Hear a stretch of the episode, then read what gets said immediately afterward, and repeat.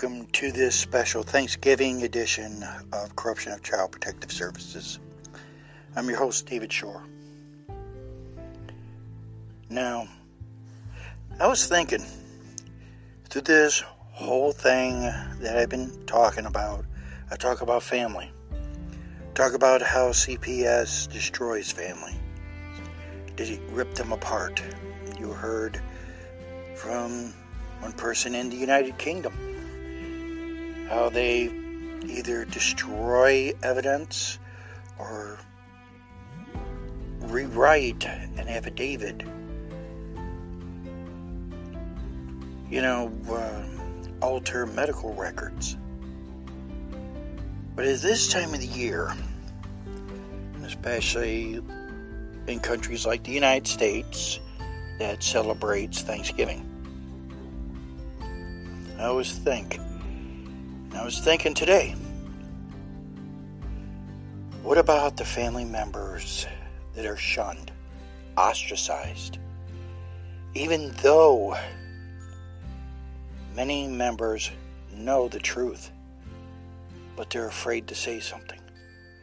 Afraid that big bad CPS is going to come in, take their kids, or they're going to make life difficult, if not impossible, for them if they are whistleblowers, how all of a sudden it's, oh, well, guess what? This person, because this person is a whistleblower, we're going to make false allegations against that person.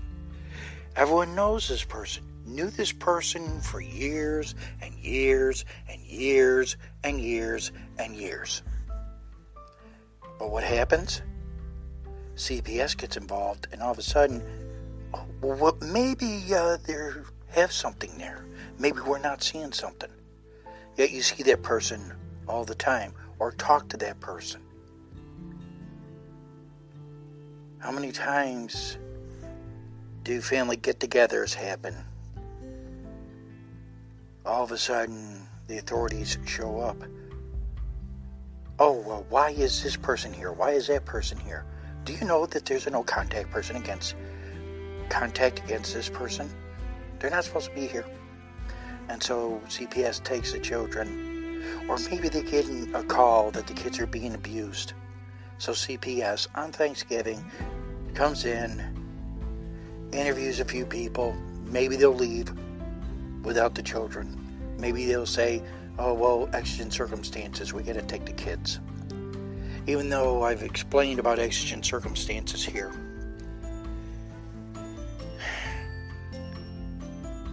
As you enjoy your Thanksgiving dinner with turkey or ham or whatever you celebrate with,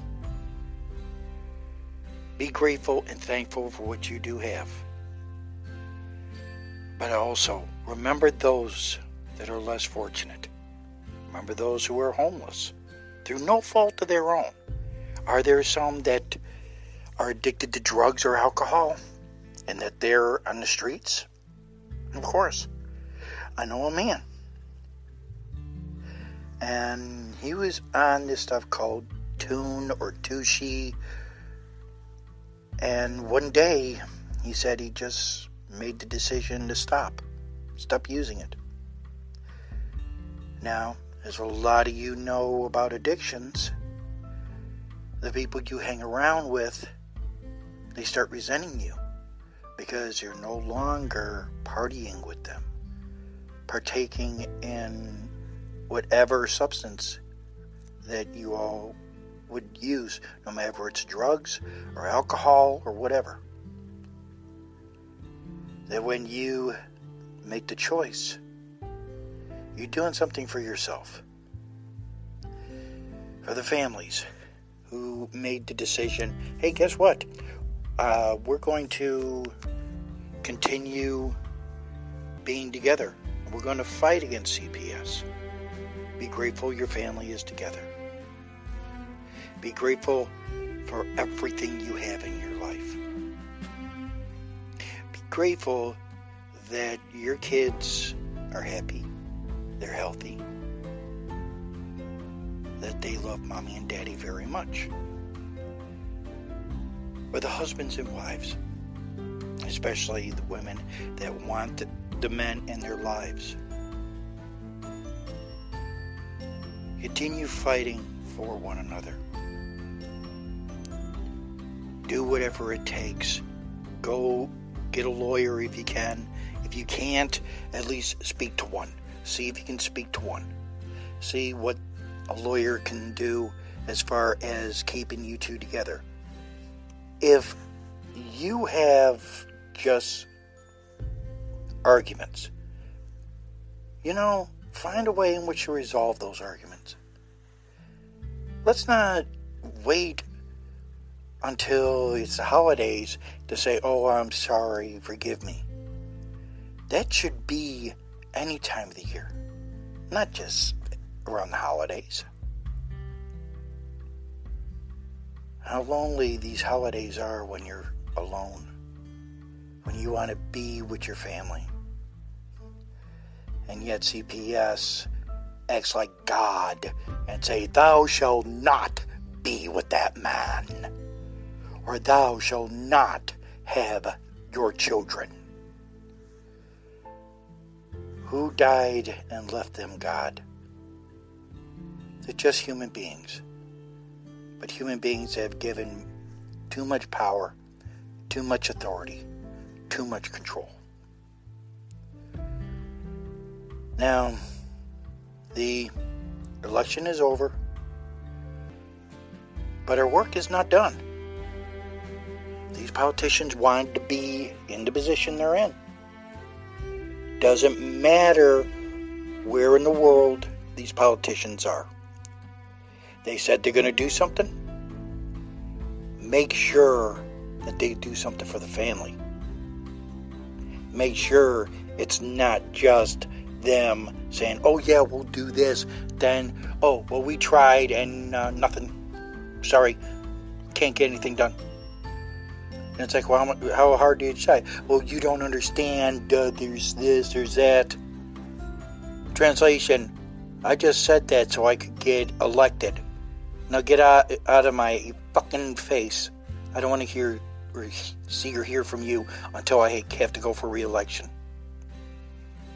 I mean, there are some that actually do the job they're supposed to do.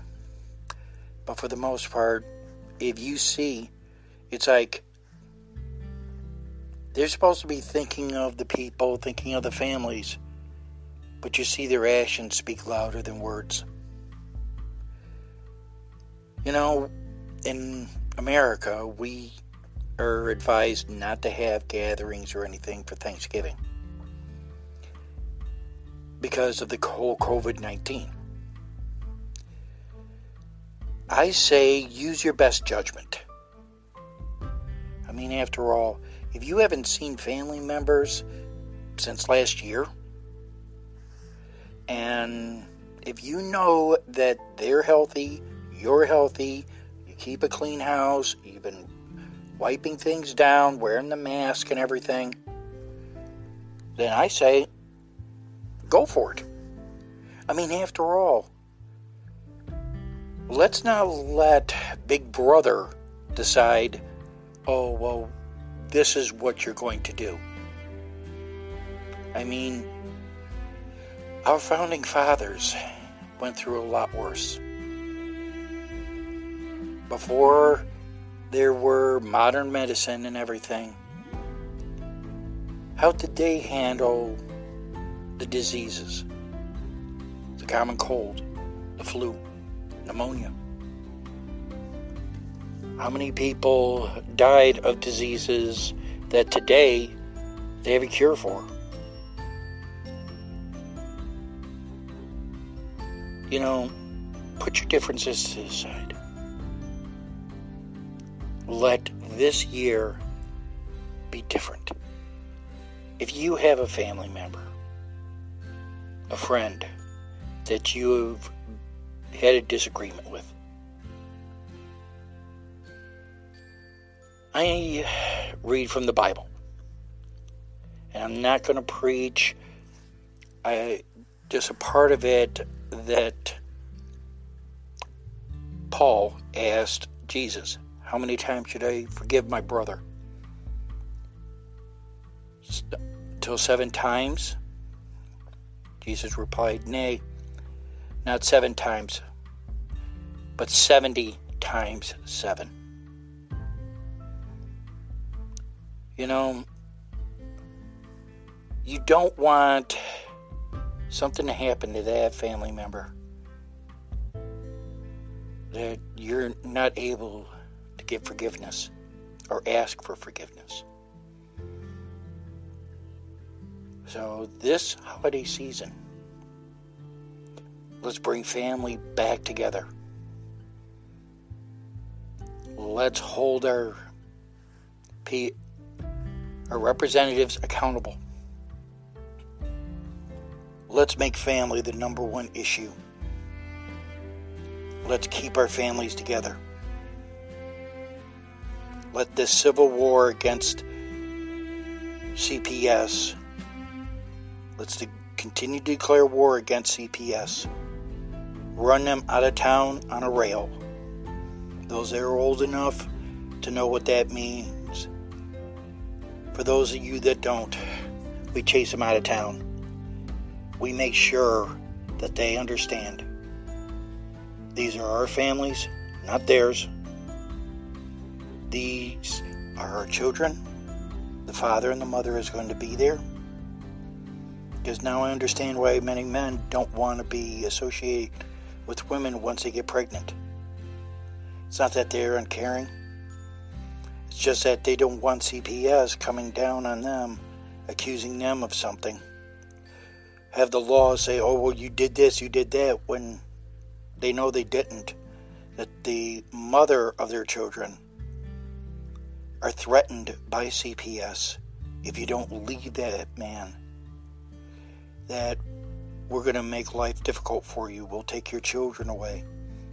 If you want to get your children back, you have to stop seeing that person. And if we hear you're with that person, then we'll make things up. They may not say it, but as you can understand, as you've heard on this pro- program and from others, that's exactly what CPS does. So, bury the hatchet, as it were. Give forgiveness in your heart. Bring family together. Go searching for that person. Ask for forgiveness.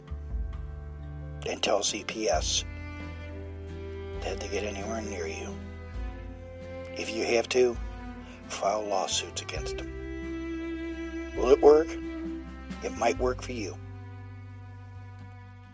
But document, document, document everything